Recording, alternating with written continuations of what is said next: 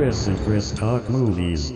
Hello and welcome back to the podcast. My name is Chris Ferry, and of course, this is my co host.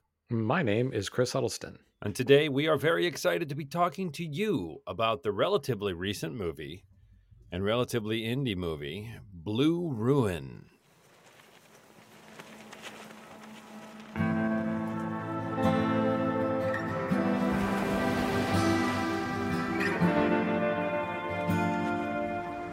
Apologize for the mystery. I don't mean to scare you. You're not in any trouble. I just thought you should be somewhere safe when you found out. With somebody. He's going to be released.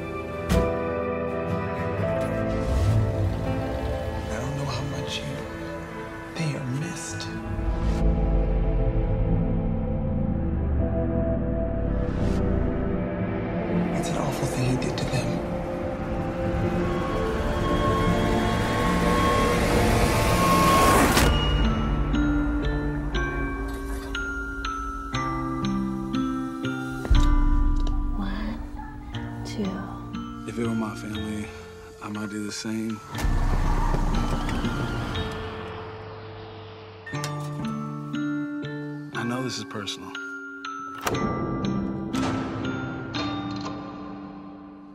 That's how you'll fail. I'd forgive you if you were crazy. But you're not. You're weak. Hello. It's me. By my count,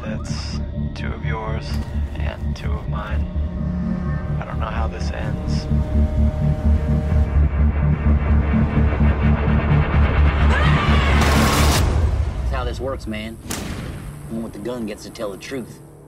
Okay, the trailer, she has finished. Do you have a synopsis for us, Chris? I do. I and it'll take me just one second here. Okay, Blue Ruin is a 2013 film. As my computer slowly loads, okay, and it was dir- written directed by Jeremy Saulnier, I believe is how his name is pronounced, and it stars Macon Blair. Uh, the synopsis is a mysterious outsider's quiet life is turned upside down when he returns to his child home to carry out an act of vengeance. Proving himself an amateur assassin, he winds up in a brutal fight to protect his estranged family. That's not a great synopsis of this movie, I don't think, but, but we can get, it, we can get into that. It does hit the bases. Um, Yeah. Now you had seen this before. and I had. not. So do you want to you want to go first? Sure. Sure. Um, what I know about this movie is very little based on, you know, the conversation we had about it and you were telling me about it and I don't know, that sounds good. Um, so I enjoyed it quite a bit. It is full of unknown faces. Um, I love the way the camera tells the story. Um, it feels that the unknown faces and the intimacy of the way the shots are set up give it a very um, authentic feeling, right? And I think sometimes the script and very occasionally the dialogue betrayed that this was, um, you know, that, that somebody was writing this project. But for Mhm. the most part, uh, we we follow the main character very closely, and it, it all seemed very plausible and very true uh, and i got sucked right into it. It's a kind of a it's bleak you know there's not a lot of levity um, No. a lot of tension a lot of loneliness and despair. Um, and then there were pulse quickening moments explosions of action. But um, uh, you know for a movie that feels very small and i in something i read the term crowdsource kind of pop up. I don't know if it was actually a crowdsourced movie, but if it was, that makes a ton of sense to me because it feels very DIY um, by a group of talented people. And I think because it wasn't a known director to me and a known cast, uh, it, it had a really fresh feeling to it that I thought was great. hmm What do you think? I looked it up just now. Um, oh yeah, there was Kickstarter vol- involved in this. Uh, or no, maybe that's another movie that he directed called Murder Party. What do you think the budget is listed at? Eight hundred and fifty million dollars. Exactly, right on the nose. right on Uh, the nose, to the to the penny. Um, let me see. I'm gonna okay. Um, let's just say. So I have two guesses. Um, one is if it's a union movie, if they shot it union, and the other is if they shot it independent and they didn't have to pay all the union stuff. Yeah, that was- that part I don't know about.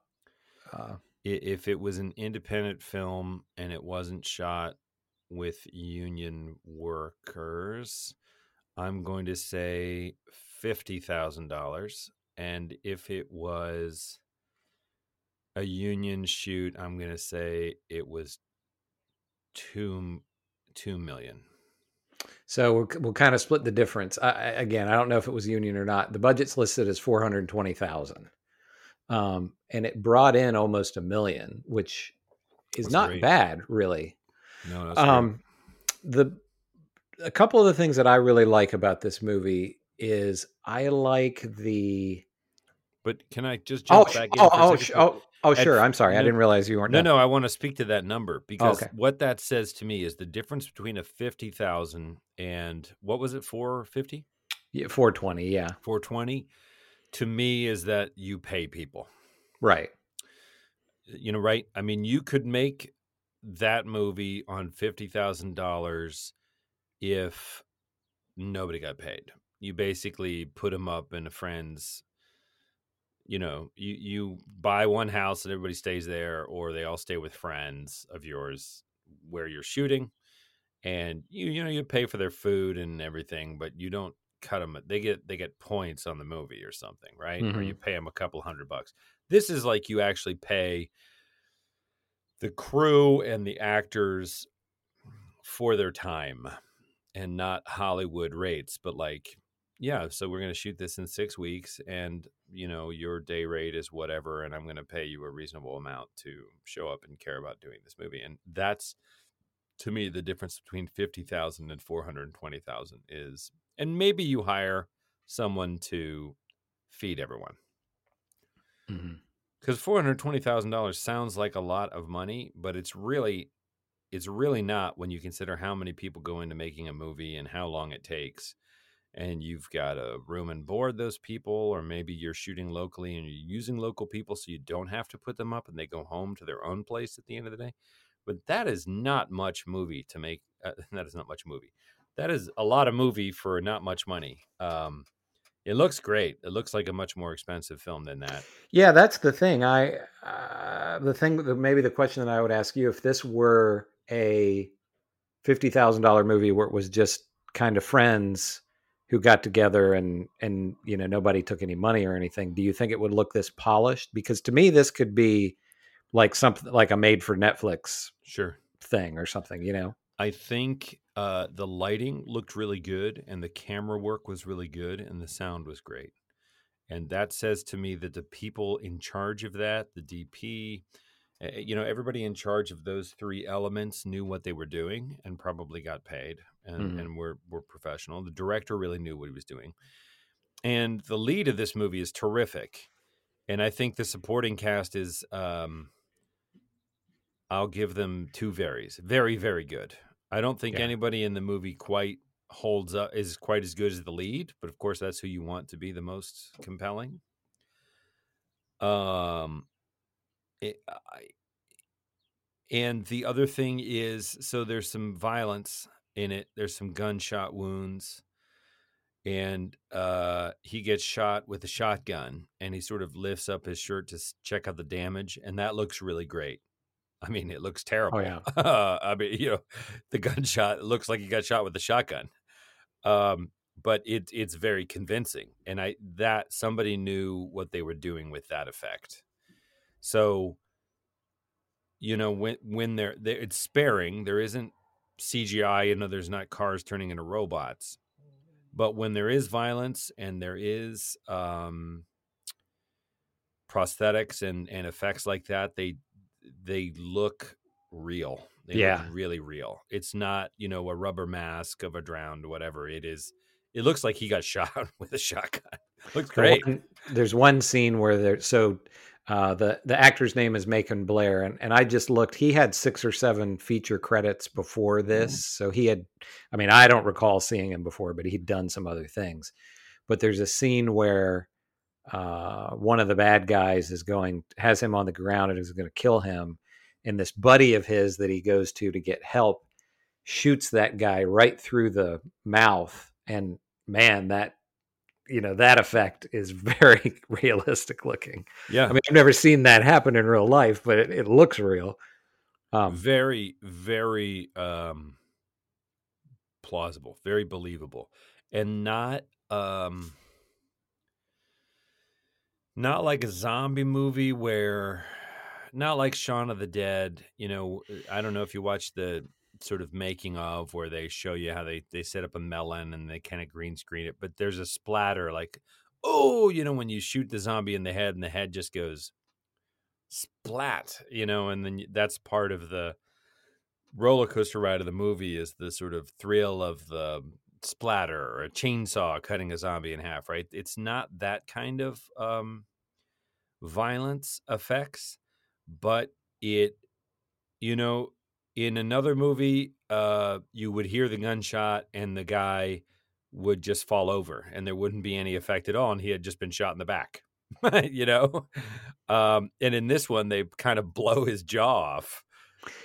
And Well, it doesn't it doesn't linger on it, you know, and it's not like the whole jaw comes clean off and you see his tongue lolling around like "Ah," you know, it's just blam and there's a spray of blood and the guy goes down, but you see enough of it to know that he basically got shot in the side of the head and took off most of his jaw and you're just like damn, you know? But it but it doesn't break character no, right? They doesn't it doesn't uh, slip into like, dude, totally shot the guy, right? I mean, it's you just like, oh man, he really caught him in a gross place. But none of it seems really gratuitous, or it's like, oh, we want to show gore, you know? Exactly, it does not ever feel gratuitous. It does feel like the filmmaker is kind of like, all right, I really want this to look like, you know, it hurt, but um, but it isn't gratuitous. It never feels gratuitous. No, no. Um, a couple of the things that I really like about this movie, I like the, I guess the word I would say is the minimalism of the of the storytelling and the writing.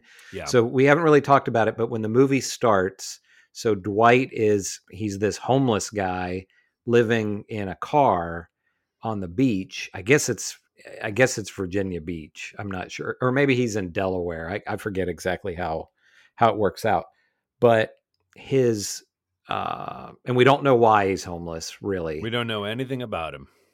and we fi- uh, a police a woman who's a police officer comes to his car to tell him that she needs to talk to him and what she reveals to him is that um, his his parents had been murdered uh, i guess it was uh, there's a, a newspaper article that he has so i'm guessing it must have been 1993 when they were murdered but anyway the guy who um, he believes is the murderer is being released and so Right. she goes to tell him that and so And and let me just pause you for Okay, a second sure. because I want to back up. I want to slow down. A, a- what we see is he's taking a bath, right? The opening shot. yeah And and and this is one of my favorite parts of the movies. Is what this guy does is he'll break into people's houses and use it like a home for a little bit. He's taking a bath and he's having a soak. He looks homeless. He's got uncut hair and this long uncut beard.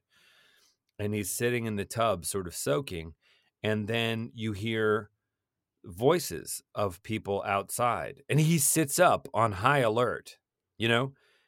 And then jumps out of the bath and like towels off and grabs. I think he steals clothes sometimes too. Like he does yeah uh, you know, and, and and he basically slips out the back, and you realize, oh, that's not his house. Like, Mhm. but this is all. There's no dialogue yet, right? You're just learning new information in every part of the shot. And so he does it again a couple of times later. His, his ammo, he lives in his car, but he kind of slips into people's houses when they're not there. Excuse me. And to get clean and just, I, I is there a shot where he actually sleeps in someone's bed? I don't. I don't believe that. so. I don't know I that don't- we ever I don't actually think he ever that. lets his guard down, but Right. he does slip into people's houses to like bathe and have a moment of human, you know, and, and then he sort of leaves when he senses that they're going to show up. And I really, I just think that does so much to establish what kind of character this guy is. He's not. Um, I mean, he's clearly emotionally damaged hmm but he's not mentally impaired. No. And, you know, you think, but for the emotional damage we learn about as we go, you know, this guy could have a job and could have an apartment. And he's not the kind of guy who is waiting for his parents' murderer to be released. And in the meantime, he works at an insurance company and has some forgettable little one bedroom apartment near the jail, right? hmm he's homeless. He's a drifter. So it, it- there's just so much you learn about this guy from that little detail, and I loved that. Right. Yeah. Exactly. And I think that the movie is actually at its weakest when it relies on exposition. Like we get towards the end, and people start having conversations and start talking to each other. And it's not that it gets bad, but I just thought the movie was so much more effective when it was completely sans dialogue and telling the story visually, hmm right? Because he has very expressive eyes and a very expressive face, and I think he's a very good actor.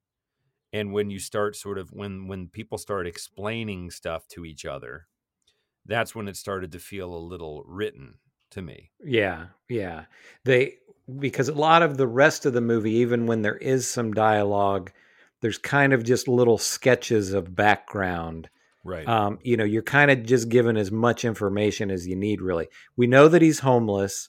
Presumably, he's homeless because he was he was just so distraught over the you know his parents being murdered. But we don't Right. really know right. What he was like prior to that. If he was somebody with a job, you know, and and all of that, we Right. can kind of assume because he's you know intelligent and resourceful and everything and He does But- have a sister, right? He visits his sister, and I love the scene with the sister yeah where where and she he's like you you should uh leave, right? He's concerned for her safety because well, I'm getting ahead of ourselves. Oh, you Oh, sure. resume. So so, so, I, I was just finds say, out that the guy's getting out of prison. yeah he, he finds out that the guy's getting out of prison and basically he goes you know to murder him and he does and then the rest of the family more or less comes after him but but another thing with the minimalism we don't find out until halfway through the movie what the reason is that the parents were killed so it turns out that that Dwight's father was having an affair with the mother of this other family. And, And it, it was actually the the the the husband, right? The yeah. um, the betrayed husband who was who went to kill Dwight's father. And inadvertently or we so we hear from a biased you know narrator one of the yeah one of the one of his children. that that that wasn't um strictly intentional right. Like it's like he didn't go to kill them both he just went to kill the man who was you know having an affair with his wife. Hmm and your mom was there and things kind of went sideways and that wasn't part of the plan or whatever. But then you know so but now and and that actually the, it wasn't the father that was in jail it was one of the brothers and the brother Right. gets out and he follows them from prison to this kind of roadhouse and he hides out in the bathroom with he tries to steal a gun i, I this is uh, i totally forget this he breaks into a car to steal a gun and he tries to get the kind of trigger lock off the gun and ends up breaking the gun. Hmm which is great right? I mean it's this Yeah. great like i'm winging it scene that doesn't work. So he ends up in the in the bathroom the toilet stall of this really greasy roadhouse with um with like a shiv like a sharpened kitchen knife and waits until the guy comes in to take a leak and there is a very sloppy scuffle where he ends up stabbing the guy in the neck and we really think the guy might get the better of him. And so now there's a body on the floor there's blood everywhere he's covered in blood right? And you just get the sense that there's no plan. The plan is when he gets out i'm going to kill that guy. Yeah. that's the plan.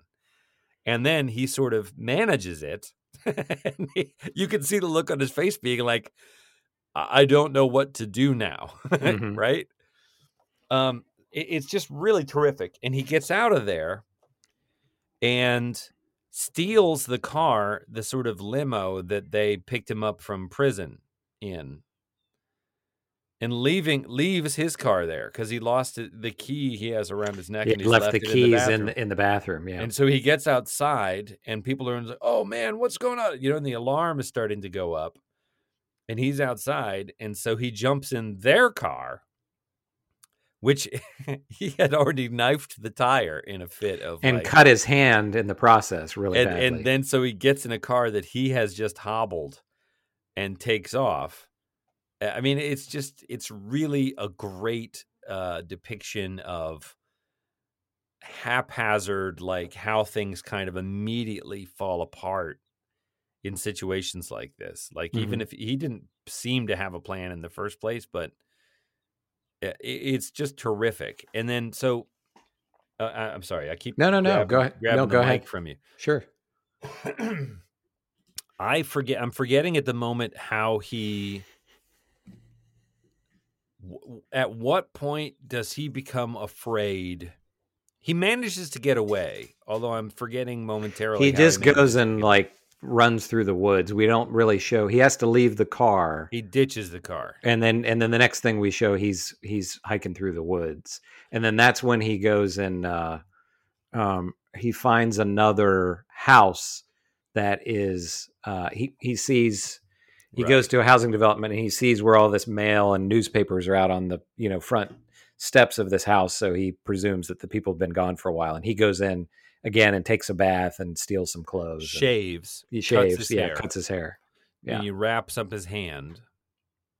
Or does he go? Does he go to get care for his hand? No, that's uh, what you're probably thinking of. He wraps up his hand himself. Later on, one of the guys shoots him with an arrow through the leg, That's what. and he did. winds up in the hospital with he that. goes to like a quick care and when he comes to they've stitched up his leg he tries to take the arrow out himself so there's things like this like one of the guys shoots him with an arrow and you're Mhm. like what the you know so there's i get it so okay so let's zoom back out for a minute so what we're dealing with here is a kind of a wild and rowdy family Mhm. and it's a relatively big family and they're kind of woods people they're kind of like let's rent a limo to pick our brother up when he gets out of jail and we'll take him and get you know trashed at a roadhouse that kind of family kind of neighbors you don't want to have Right. Yeah, they're pretty- family. They're pretty trashy. yeah and and uh, we and we see dangerous Yes. right? Um, so I guess the arrow is kind of like, oh well, that's the weapon they've got because they hunt. But we see that they also have other. So the the the, the arrow felt kind of metaphoric somehow when the guy shoots him with an arrow. I'm like, why are you bringing an arrow to a gunfight, a bow and arrow, to, right?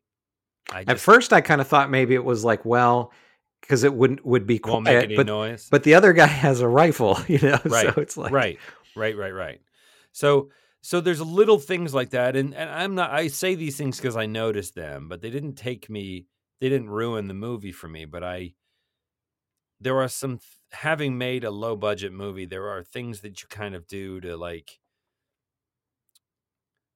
i don't know i so the stuff like him sneaking into houses the fight in the bar the sense of there not being a plan all of these things felt absolutely true to me and then Mhm. the guy shooting him with an arrow felt a little forced somehow like a little weird in a i just felt like if you're going to go break into a house to kill a guy that's not the weapon you'd take you know? probably not. No. anyway That's right. So he tries to get it at himself, and he doesn't. It, he can't, which is great because he's not Rambo, and that feels true. hmm And he kind of limps. Does he get himself to a quick care? Yeah.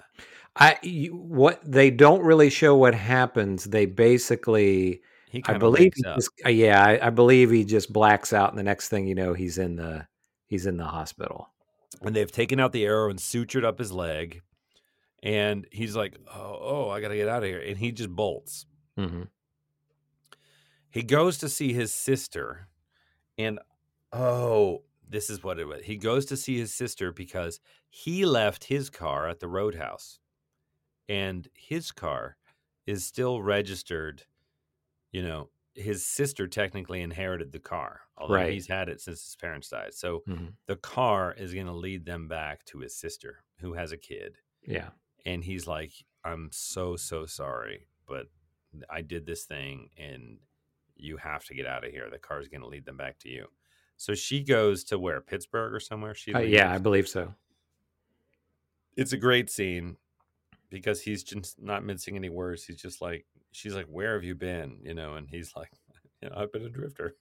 hmm um, but now, now it's the stakes are higher for him because it's not just his neck on the line. He's afraid now. Now he's inadvertently dragged his sister into this, and I thought that was terrific. Also, I thought that really upped the stakes of the movie and gave him a motivation to, and gave the film drove the film forward in exciting and plausible ways. Because now there's this family who it turns out the father had killed his parents and not this brother who went to jail for it. And the dad's dead. I don't i don't remember what happened to the dad but They said basically they what the other brother says is that the dad had cancer ah, and that they were like he couldn't go to prison, so whatever his name was took Right. the took the fall basically. right and and now our hero has just killed what the family considers to be not just an innocent whatever but a, a martyr for the father right Mhm. So now they definitely want him dead. And he ends up abducting another one of the brothers. How does that how does he get that guy? So that is the guy that um so when he's at his The sister's house Oh. Uh, he might be the arrow. Uh, I don't know if he had the arrow or the gun, but at any rate, when he's at his sister's house and the, these two guys, you know, the two brothers come after him or whatever, you know, relation they are, and he hits one of them with the car. And you think maybe he's dead, but he was just unconscious, and he drags him into the car, and then Puts him later the puts trunk. him in puts him in the trunk and keeps him in there for a while. And then when when he finally lets him out of the trunk, there's some exposition that feels natural, doesn't feel Mhm. strained, and we learn some backstory Right. in a good way. And the uh, the other guy almost gets the drop on him. It, the um he has he has a buddy. Our hero has a buddy that he goes to see who's sort of a survivalist. Yeah, he'd been in the military. has weapons and gives him a gun and it's there's no 80s montage but he sort of tries to teach him some basic stuff and gives him some basic advice um and shadows him which when we talk about the guy getting his jaw shot off the other guy does get the drop on him and it turns out that his buddy has been tailing them and he he shoots him. He's like, "Sorry, I had to wait until it was legal." Like when it became clear that he got your gun and was going to kill you, then I felt I could legally shoot him instead of just sniping him earlier. Which that was a funny line because it's like, how are you going to prove that in court? You know? exactly right. I mean, uh, but but so he saves him in that instance, and then in order to protect him, our hero ditches him, like takes the battery out of his car so that he can't continue to follow him. Right. um, which I also thought was a nice touch. He's a smart guy. You know, Yeah. he doesn't think of everything, but he thinks of a lot of things that I wouldn't necessarily think of. Anyway, um, what he does is he ends up going out to the brother's house, and uh, there's sort of he sort of realizes that the family is checking his voicemail or something to that effect, and he leaves a message saying, "Hey, it's me." Um, and he's actually in the house, and it's another brother, and I guess two sisters. hmm um and they're furious and he has this moment of being like oh i don't think i can he has the drop on him he could just shoot him in the back and then he, he clearly is not that kind of a person and he's like "Ah, i just can't do this and then in the message he's saying you know i just want you to leave my sister out of it and the brother all fired up is like well that's why we're going to pittsburgh you know Yeah. and that's when he raises the gun and blows that guy away. and then there's a sort of a standoff with him and the two sisters. And it turns out there's a, I guess, a grandson or a nephew or something that we haven't seen that's been out in the car. And he's got a shotgun. And it's a sort of a Peckinpah, eh, you know, ending. And I believe he there's something that Dwight says. I forget exactly what the line is, but I believe that boy, uh, his father was Dwight's father, so he had gotten the the other woman pregnant. I, th- I Oh. think there's a line yeah. there where he says something about about that. So But that was kind of the way I understood it. He shoots him in the in the gut, basically, and and then they're like, blow his head off. You know, he's like, I don't want to. Like, he doesn't want to be a murderer either. Yeah, And so he's like, you know, the car's out in the woods or whatever. The keys are in the car. Just you can just go and leave, right? Like, it's clear these two aren't leaving here, and it's pretty clear I'm not leaving here either. But you can still you can walk away from this, and you can take my car. You know. Mhm. So the kid drops the gun and walks away. And I say kid, he's maybe 18, 20. yeah, eighteen or twenty. Yeah. Yeah, younger than our protagonist is probably 28, maybe 30, I don't know. hmm Um he's just got kind of a boyish face. Uh but but but then then there's a sort of showdown with the sisters and it turns out there's a automatic weapon like a Mac 10 or something taped under the I mean there's a, that was the only thing that, and it's just for of- a yeah. second, but kind of delved into like sort Yeah. of typical action movie. Yeah, because it's like they have it's yeah. strapped under a uh, La-Z-Boy chair. and you know, I don't care how rock and roll a family is, that's crazy.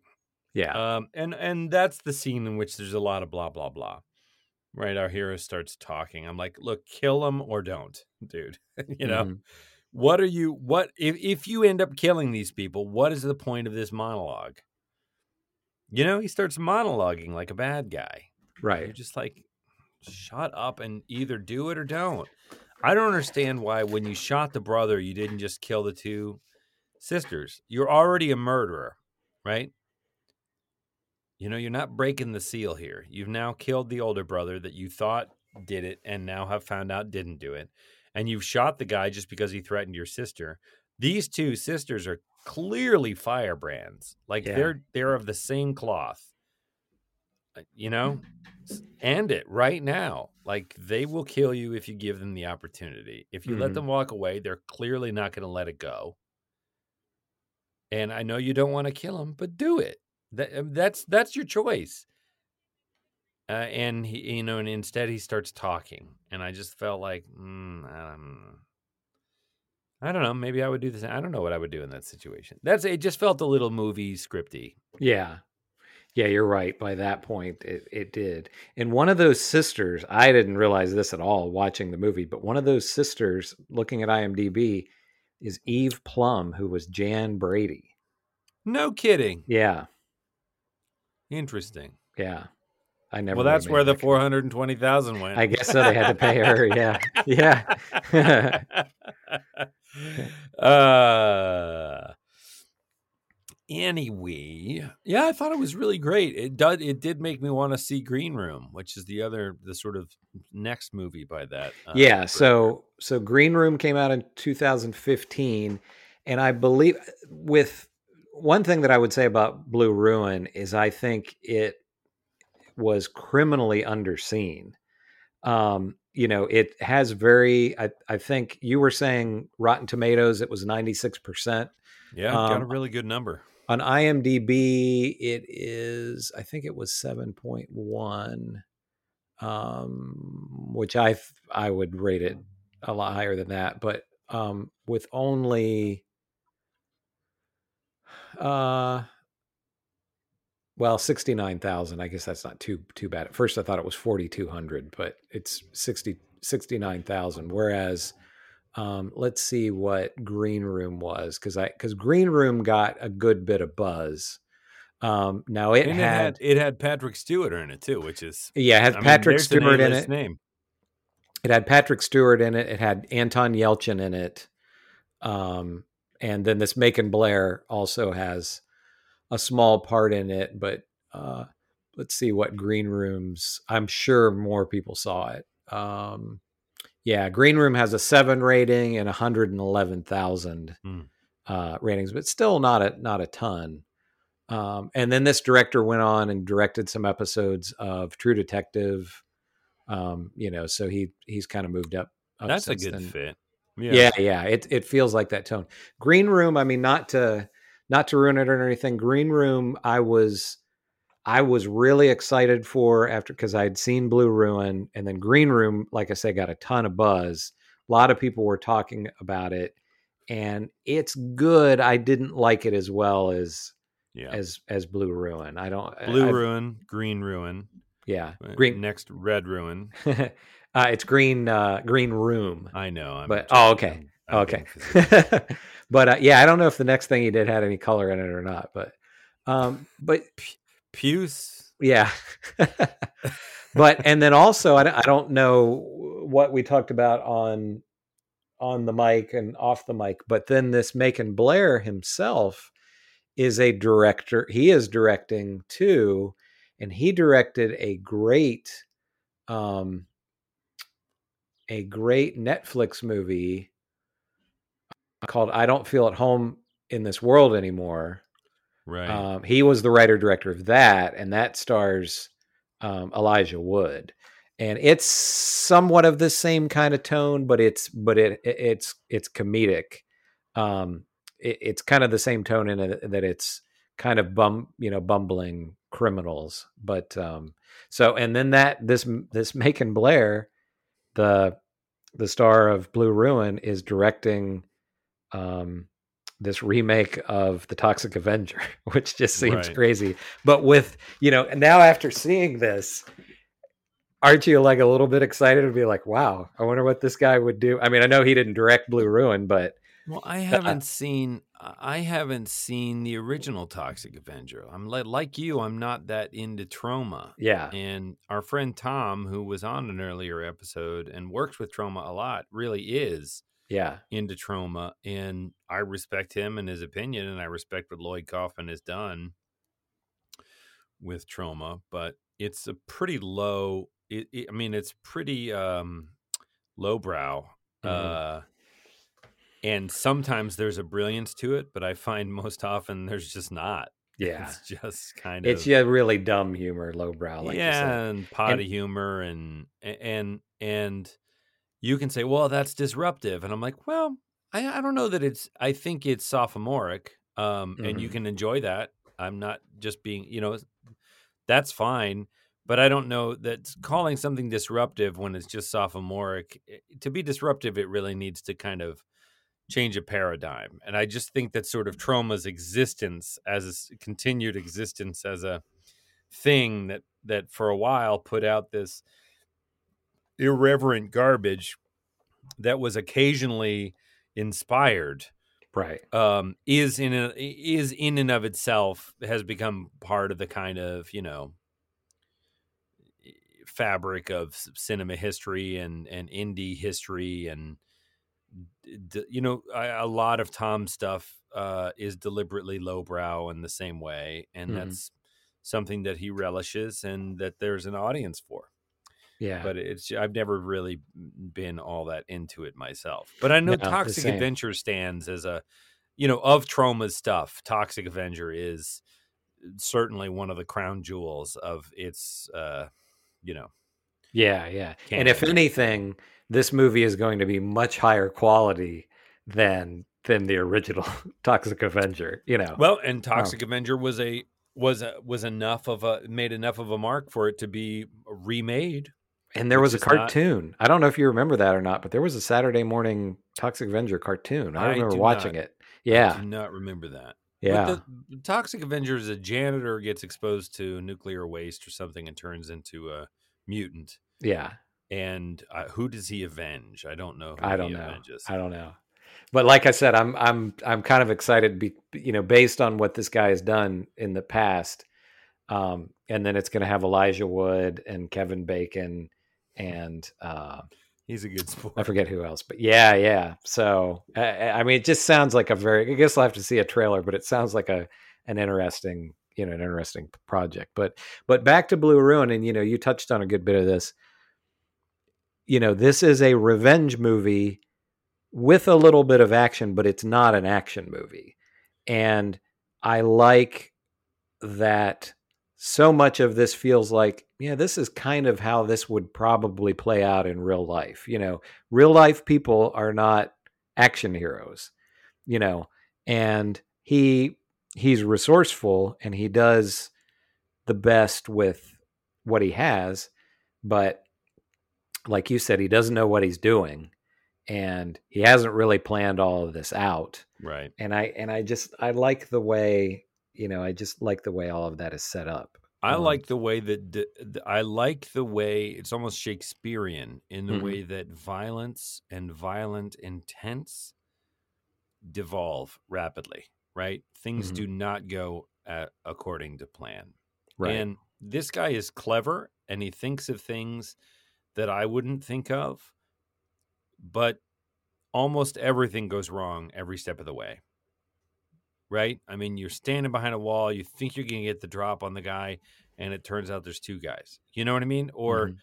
you know, you're going to steal a gun and shoot him, but you break the gun. It's just nothing goes according to plan. And he's committed and he's clever and the filmmakers are good enough that that we care about him from the very beginning right? Yes. he doesn't do anything particularly endearing.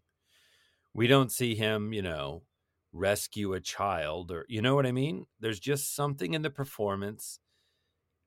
He's a derelict when we meet him you know? Having a bath in some stranger's house he's broken into and yet he's our protagonist from the very beginning and that you have to give credit to the cameraman and the director doing that with the camera and the actor's performance. Eh, there's just something in his eyes that you're like okay this is our guy. We're with him right? Because you don't you could say man if i found out somebody had take broken into my house and taken a bath in my tub right? I mean mm-hmm. that that would majorly creep you out.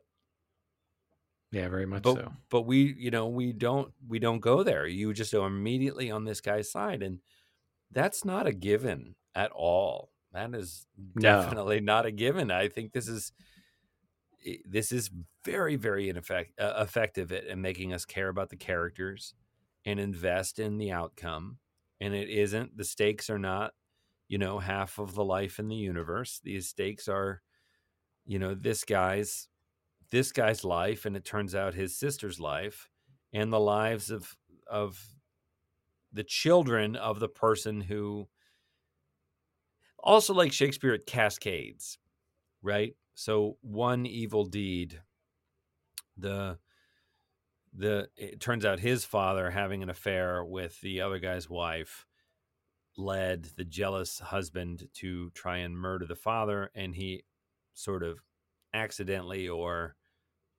ended up right? He didn't set out to kill the husband his father and mother but he ended up killing them both so now we go from a broken heart to a murder to a double murder Mhm. to a son whose life is utterly shattered and he has a death wish.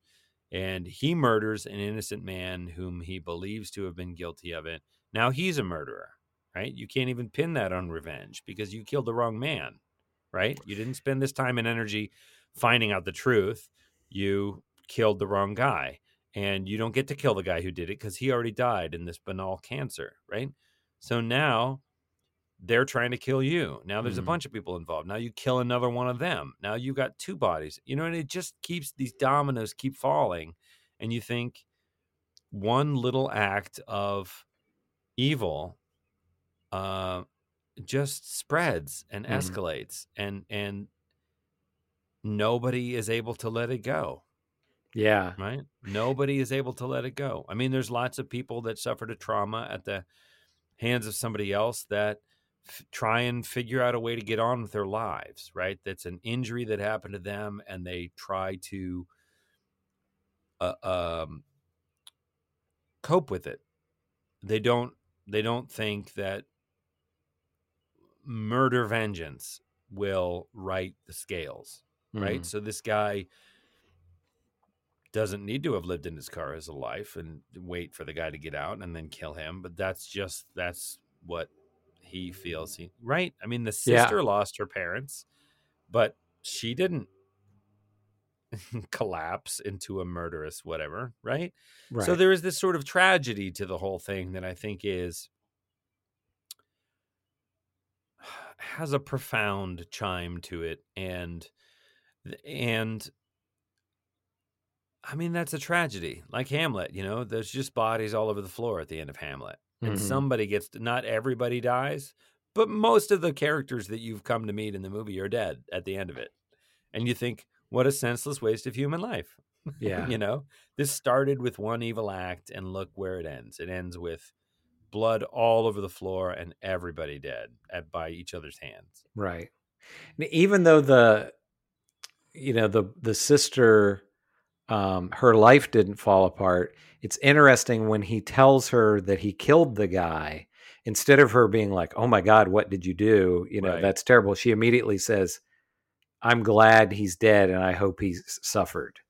Yeah. you know um another thing along those lines um and something that could maybe be you could maybe be view as a as a minor criticism you're with him all the time because the the other family is nothing about them is ever, portrayed as positive you know they're you're supposed to dislike them from the moment you see you know when he when he goes he follows them he sees them pull up in the limousine to pick the guy up at, uh, from the the prison and you're immediately just like i don't like these people you know and Right. even when you find out he killed the wrong guy it's never like oh man this you're still like who cares you know they're all terrible basically you know that's that's the that's the feeling i got anyway watching it you know you don't feel like oh that's terrible that he killed the wrong guy you're just like they're all terrible it's this horrible family you know that that also chimes as profound to me, and I think of Palestine and Israel, right? Mhm. Which is I know blowing, uh, you know, that's a huge leap here, Mhm. but it- conflicts. or maybe you know we've got uh, you, you you just you can't forgive. You think I don't know. You get to a point where you you can't really parse out who started it. The wound is so painful and deep that it demands retribution, and that's why the dominoes start falling in a spreading pattern. Right? It's Or- just each new offense is becomes the thing you're avenging, and it compounds itself and compounds itself. And it, it's probably even more like especially um in the area where they are it's kind of more like the hatfields and the mccoys you know Mhm. um you know it, it gets to some point where nobody really remembers exactly not in the case of this but the hatfields fields and mccoys they probably didn't remember how it all started but just they hate each other you know so Yeah. Um I I really was impressed with this film. Really was impressed and I enjoyed it as much as I could enjoy uh, I mean, I guess we're getting near the end here. I, I would highly recommend the movie in terms of it, like using my litmus test of it being a popcorn thing. Like, it, it's a great watch, especially if you're into like uh, kind of newcomers and a and a DIY. Like, hey, I want to make a movie and scrape up the money and and do it as best as I can. I think it's among the best that I've seen. It's terrific. Uh, it is a tragedy, and it's not. Um, it doesn't feel grand in scope. It feels very personal Mhm. and um, senseless at the end of it. I think in some ways, tragedies. That's part of it. Is at the end you just think, oh man, this didn't this didn't have to happen this way. You know, hmm Yeah, So, I. it's not a great like grab a couple of beers and a popcorn and like whoa, you know, it's like whoa, you know, but it's really good. Yeah.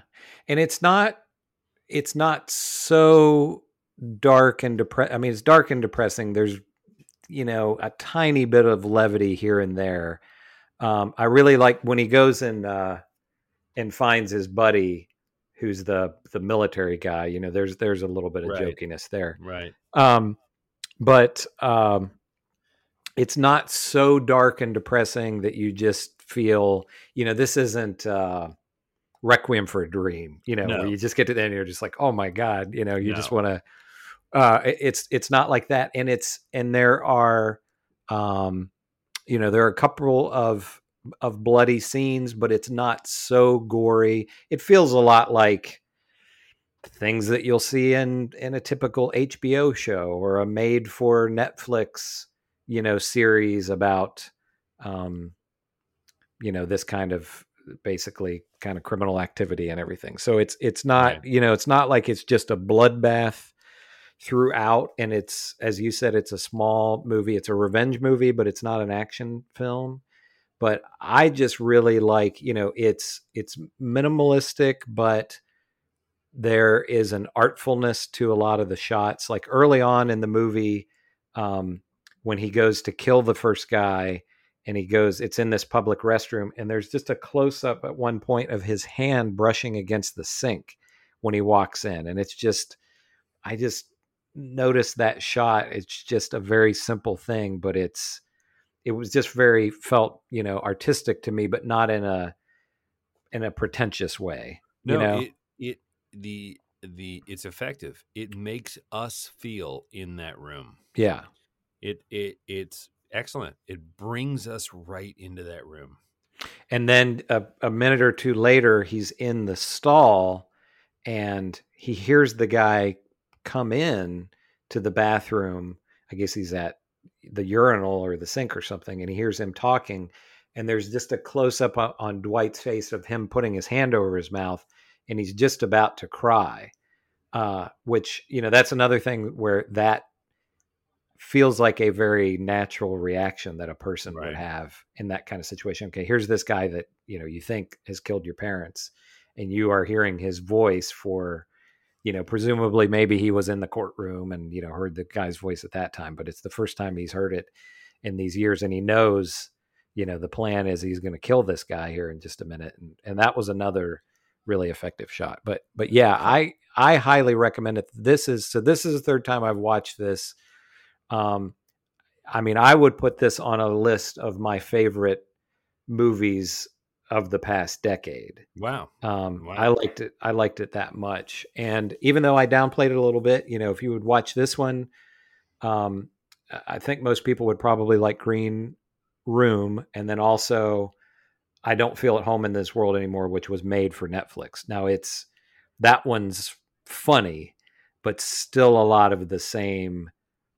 It's still violent and it's kind of bumbling criminals that don't really know what they're doing, you know. And uh, so it's a really great one too. So any of these people involved, I mean, I would recommend. I would really highly recommend their films. Cool. That's a nice. That's a nice. Um, we haven't discussed at all what we're going to do next time. Do you want to try to spitball Try a little bit, or try and figure it out here? So there were a couple- Eh, I don't know. I mean, if whatever thoughts, if there's things that you've been thinking about, um, you know, let me know. But uh, there were a couple that I was, a few that I was thinking about. It kind of depends on if you want to watch another serious movie like this or or watch something a little cheesy too. I um, have you seen either or both? Uh, now these were directed uh, not by this director, but a uh, a director directed both of these movies, either Session Nine, which came out in 2001, or The Machinist that came out in. I've seen The Machinist. Okay, I feel like I've seen Session Nine. Is that about an abandoned uh, Asylum. yeah, I saw Yeah. that too. Yeah. okay, okay. Um, so if you've seen both of them, then then maybe we wouldn't cover them. But uh, Session Nine, because somebody else had it popped into my head because somebody else had mentioned it, and that is a that is an kind of an underseen horror movie, I think, where it is it's been quite a while since I've seen it, but I don't know what your recollection of it is, but you know, that's not a, really a bloody movie or anything, but that is No. just a psychological film that is, you know, people talk about, oh, you know, what's a movie that's scary? To me, that's one that I think of as being scary. That's a movie that just gets under your skin. I don't remember. Um, I don't remember being enthralled by it. Okay. I I remember respecting it for being low budget and using a bunch of tricks, but at the end of the day, I felt about it a little bit of how I felt about Blair Witch, which was like they did an amazing thing with nothing, Mhm. right? They did an amazing thing with a bunch of actors in the woods and handheld cameras. And they took it to Sundance and they spun it into a sequel and they spent, you know, tens of dollars on it and made millions. Um That yeah, that was. You know, I lived just a, at one point just a few miles from where they shot the Blair Witch. I did not know that. Yeah. Yep. So when the Um, Blair Witch came out, it was kind of crazy. There was all the hype around that, and that little town of Burkittsville, Maryland, they were selling souvenirs of the little witch things in Sure. the trees, you know, and all that. Good so there was yeah. kind of like this mania, you know. I mean, there was sort of mania around the country, but right where I was living, there was kind of this mania too. Well, it was super effective in a number of ways because they, you know, the the other trope of it was they they painted it as true, right? They're not the first in literature or art to do this. Be like, this is a true thing. but they were probably the first movie to really effectively use the internet to because I Yeah. read about that movie for a good year or maybe year and a half before it came out and I knew people who you know even though at the end there were closing credits but I knew people who went to watch that and swore that it was real yeah that it was like they just found these videotapes and put them so right. they did I i don't know if you ever went to that website or anything before the movie Yeah. came out Oh but yeah. they did an incredible job you know of just hyping that movie up with that website Yes, they did, and um, they also really, really leveraged the digital handheld. Um, that was right, right.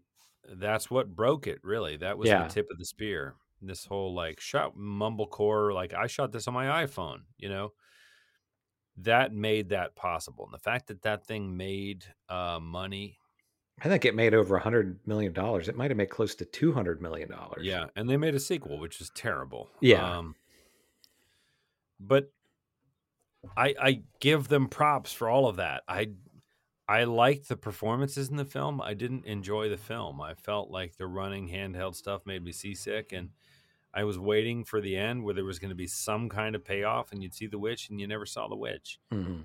Uh, and so I'm like, I sat through this whole movie of called the Blair Witch, and I don't even get a glimpse of the witch. There's not even like a Cloverfield glimpse of it at the end. And I was just like, you know, you can, you gotta show the witch. Mhm. there's got to be a witch, man. Can't have a movie about the witch and there's no witch.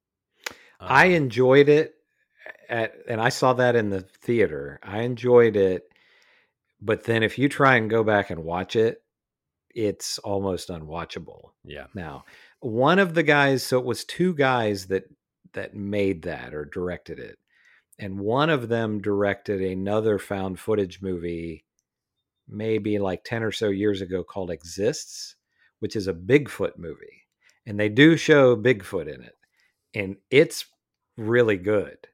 Um you know it's a lot of it's it's eh, you know found footage so it's a lot of the you know kind of the same thing as what the blair witch but much much more polished Yeah.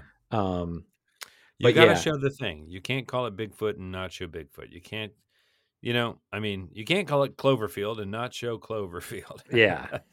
um, but but he did that. He he understood that that you gotta see. It's fine to not linger on it, right? You don't need to see the car turning into the robot, but you have to catch a glimpse. You have to see enough of that Actually, you know who did it really well was M Night Shyamalan in In uh, Signs, Signs. I was just I was thinking as you were saying that I was thinking the birthday party where the where the alien walks across the screen. That movie, I will I will preface this by saying the ending lost me. And Yeah. of course, you know, eh, the ending of The Sixth Sense is what it's a solid, terrific movie throughout, and the ending is like this is like the moment where Neo wakes up in the Matrix, right? And it, that is a slam dunk very early in his career that I think would be difficult for anyone to replicate. But Signs tried to do that same hat trick, um, and the ending was laughable. But the build up to The rest of the movie was great. The build up to it was absolutely terrifying. I mean, because you think they you think they're crazy. Like you think this is a bait and switch. It can't that you know, come on. This isn't you know what I mean? Like Mhm. and then there's some footage where you see a sort of a leg in the cornfield. Like then there actually becomes this there there are moments where I'm getting chills down my spine right now just remembering the effect it had on me in the theater Yeah. It's ter- it was terrifying and the village was another one like that I loved the village. You know, people there were some people that kind of again know- the twi- it fell apart at the twist yeah, but, but building still- up to it it was absolutely atmospheric and terrifying Yeah, for sure. There were people that, you know, the Sixth Sense was was pretty much such a phenomenon that there were people that kind of discredited everything that he did after that. But he was Right, one of those couldn't live up to that But Yeah. that, that is an amazing piece of film right but there. he was one of those directors. He hit a big slump and did some bad things and then he's come back, you know, in the last few years he's he's done some good stuff again. But The Sixth Sense, Unbreakable, Unbreakable was fantastic. I I felt. Uh The Village and Signs, that was a really good run in my opinion. And then he started things started to slip and then well did you see splinter uh is that splinter's the follow-up or am i is- Oh, I Sp- the- Split. The uh, yeah, the the sequel. Split, yeah, there was Split. And then there's Glass. That was yeah, and I people didn't like Glass, but I liked Split and I liked Glass also. to Um, me, uh, James McAvoy's performance as that character is reason enough to watch that movie. he should have. There was talk of an Oscar nomination for Uh, him. and I think he deserved it. You He- know, at least a nomination. It is such an intricate. Um, how many different characters does he play? And he just mercurially flickers through them, and they're all they are all uncanny and spectacular. And it's a little bit like M Night Shyamalan. He's he's he's so good, but he tries to kind of pull things together in a way, and he, and he fumbles right at the clutch point, and you think, ah, but you forget how expertly he handles the film up until that point. You know what I Mhm. mean? Like if it wa- if it was a guy that intercepted the ball at his own one yard line and ran it all the way down to the field and then fumbled it at the uh, the The opponent's other one, one yard yard line, you'd be like, "Come on, man! This guy." You're like, "Dude, he he, he recovered the ball and he ran it 90 yards." Like, yeah, he butterfingered it at the end, but like that's crazy up until that point. Mhm. I don't. I mean, I say that I don't love. What was the one with the trees? Was that That's what I was going to say. That was because I was really into M Night. I mean, I enjoyed his movies, even you know some of the ones that people weren't too into, and that was The Happening. The happening? There was a Uh, lot of really upsetting stuff in that. and I don't know. I've never really looked into it too much, but I mean that was a really that was one of my worst movie going experiences because I went into that, you know, liking his other stuff, and wow, it was so bad. And it, um, I- wonder if it was, and I, you know, I haven't I've never read up on this, but it was just like, how does a guy who did Unbreakable and Signs and The Village and The Sixth Sense do something as poor as this, and I always kind of wondered if it was meant to be like a B movie because I but because I swear there's a part where you see a boom mic in that. It Um, felt to me like he had a bunch of ideas in his mind of upsetting ways on screen to show people committing suicide. Mm-hmm. And he thought, how can I kind of stitch all these things together into a movie? You know, because the premise is really upsetting Yeah, the premise that somehow chemically we have this sort of switch of survival that if that was turned then we would all just want to not be alive anymore and we would just find whatever the most quick efficacious way to, to off ourselves would be. And you see that a lot in a lot of different ways on screen and those different ways are very effectively shot and upsetting. Um, but that doesn't necessarily equate to a great movie yeah. right But a Like, lot of it- looks bad. I mean, and then you have Mark Wahlberg as a scientist, you know, and it's just like not believable at all, you know, and uh, I don't know, but, it, but that that one was almost like you take somebody who's released several, uh, you know, several features, and then you release like a student film that he worked on or something. Well, you I didn't mean, even see the lady, the lady in the water. That one wasn't very good. I mean, that that was when he was starting to slip. It was like, yeah, that one wasn't too great. But then the happening was bad. But then he he kind of bounced back. Did you ever see the visit? No. So that is he made a that was kind of the beginning of his comeback. He made a found footage movie. And I I liked it quite a bit. It's it's basically these two kids go to uh stay with their grandparents who they've never met. And it's eh, you know, they're uh, the kids are a little bit annoying, but the the it's a boy and a girl and the boy has a video camera, so he just records everything. Um and uh it's it's good. It, it's worth watching. Oh, wait a minute. Uh, and it turns out that they're not really hit their Spoiler, yeah, spoiler alert. Yeah, they they're like escaped mental patients or something like that. I don't know, but yeah, they're not they're not really their grandparents. Dark things are happening. Right. I didn't realize that was M Night Shyamalan. Yeah, it was. That that was kind of the beginning of his comeback because that did pretty. You know, I think it was just kind of like him. Either a studio was like, because I think, well, I think it was probably Blumhouse, and I think it was either him saying like, yeah, I can make a movie for five million dollars or whatever it costs, or two million or whatever, you know, and you know, he showed then, oh yeah, he can he can take a low budget and do an effective film, you know, and then I th- I think the next was I think the next movie he did was Split. And then that was like, okay, he's back for real. Yeah, I didn't. I didn't think that Split and Glass.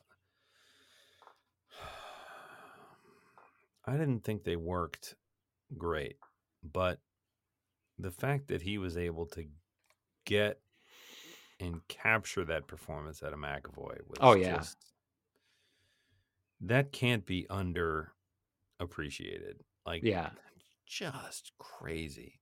I mean, he's definitely a guy who can work with actors. I mean, because you look at, um, you know, I mean, these are all good actors, but you look at Signs; those are great performances. Right. You know, Mel Gibson you, in that. You might say that he can't stick the landing, but you can't accuse him of not knowing what he's doing with No, camera. You know, exactly. you can't say the guy's not a good filmmaker. You're like, Right. That's not accurate. I mean, you may not like his movies, fair, you know, but you He's not a say- hack. I mean, no, no. Um, and he has he actually has a new one coming out this summer th- that I believe is just called Old, and it's what I know is the pre- of the premise. It's like these people go to, um, they crash on an island or they go to an island or something, and there's something supernatural that makes them they're younger people, but it makes them rapidly age. Um, so Hmm. it sounds a little gimmicky, but Eh, um, we'll see. so I don't know, but um, The Seventh Sense. Yeah, yeah. That's uh, you know, I don't know, but yeah, I, I I'm happy to see that that M Night has, you know, he kind of regained after because man, the the happening that was a that's about as low as a filmmaker can get, I think, after having a good career. So But- what are we going to do next time? Because Um, we're pretty long in the tooth on this episode. So I was thinking I'll run some by you, but one thing that we haven't done that I would like to try just because I, I'd like to see what your reaction is, is there are a couple of different um, 80s Italian movies that I'd like to see what you would think. And maybe I'll send you like one is uh if you ever seen Phenomena from it's from like 85 or 86 and it is um it has Jennifer Connelly. I think it's one of her first uh performances. And. No. she is a girl who can communicate with insects. Oh, okay. I'll send you a trailer. And Send- uh we'll Send me a trailer. yeah, we'll talk about it off mic because I think it's. I mean, it's a dumb movie, but it's in. It's really. I've never actually seen it in its entirety. I've just kind of seen bits and pieces of it, but I, the, I'd like to try one of these Italian films on you and see what you think. All right. Well, Okay. we don't know what we're going to do next time, but it's Chris and Chris Talk Movies at gmail.com. Uh, all the socials, email us and things, and subscribe and smash that like button, bros. Smash it. And um, yeah, we'll watch another movie for next week. I don't know what it's going to be. So you can't watch it with us, but haha, go watch a movie and maybe it will be the movie that we watch. Wouldn't that be crazy? That would be hilarious. Um. Okay. So yeah, but we both really like Blue Ruin, and and if you're into movies like this, you should check it out too because it's pretty great, man. It's really good. Um. And otherwise, uh, anything else to add, Chris? No, that's all for me. Cool. So we're gonna talk to you next week.